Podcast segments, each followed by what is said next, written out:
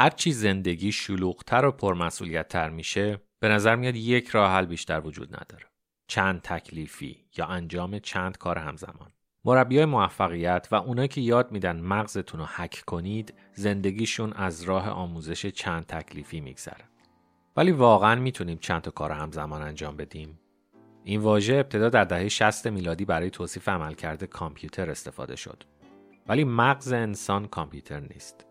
و توجه انسانی اندوخته خیلی محدودیه. بعضی روانشناسا توجه انسانی رو به نور صحنه تشبیه می‌کنن که هر زمان این نور صحنه فقط رو یک چیز می‌تونه باشه. تمرکز اصلی ما مثل روشنترین منطقه نور صحنه است. میشه هم به زوم کردن با لنز دوربین بهش فکر کرد.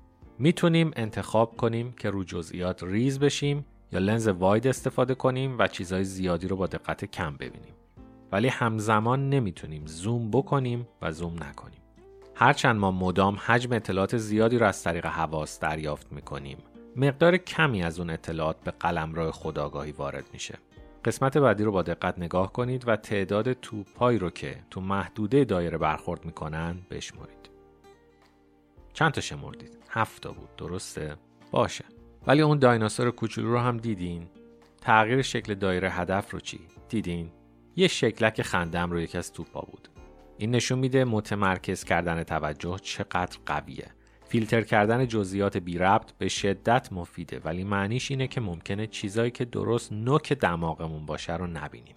به این میگن کوری بیتوجهی. این در مطالعه مشهور گوریل به چشم میاد. از مشاهده کننده ها خواسته شد تو بازی بسکتبال تمرکز کنن رو اینکه بازیکنهای سفید پوش چند بار توپو به هم پاس میدن. و این آدما اصلا اون گوریل رو که میاد وسط بازی و میکوبه به سینهش ندیدن. ما ظرفیت پردازش همزمان همه اطلاعات رو نداریم و این موقع چند کار همزمان مشکل ساز میشه. می‌تونیم توجه رو از چیزی برداریم بذاریم روی چیز دیگه و برعکس. ولی وقتی بار زیاد میشه جا میندازیم و اشتباه می‌کنیم. و نتیجه همیشه این میشه که انجام کارا به اون خوبی در نمیاد که اگر روی یک وظیفه تمرکز می‌کردیم. فقط وقتی میشه دو تا کار همزمان انجام داد که منابع شناختی مورد نیازشون تو مغز متفاوت باشه. مثلا میشه کتاب خوند و همزمان موسیقی گوش کرد. و ممکن آدم فکر کنه رانندگی و تلفن حرف زدن با هندز فری مشکلی نیست. ولی قضیه به این سادگی نیست. مطالعات نشون داده موقع حرف زدن با تلفن ما معمولا تصاویر ذهنی می‌سازیم. و این دقیقا همون منابع بینایی مغز رو مصرف می‌کنه که موقع رانندگی لازم داریم.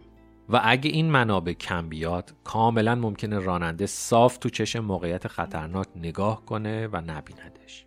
درست مثل همون مثال گوریل و دایناسور. همه داده ها به اطلاع خداگاهی نمی‌رسن. بنابراین چند کار همزمان در بهترین حالت کیفیت رو پایین میاره و در بدترین حالت رسما خطرناکه. اگه حس می‌کنید باید 17 تا کار رو همزمان انجام بدین یادتون باشه ساختار عصب شناختی مغز انسان اینطوری کار نمی‌کنه.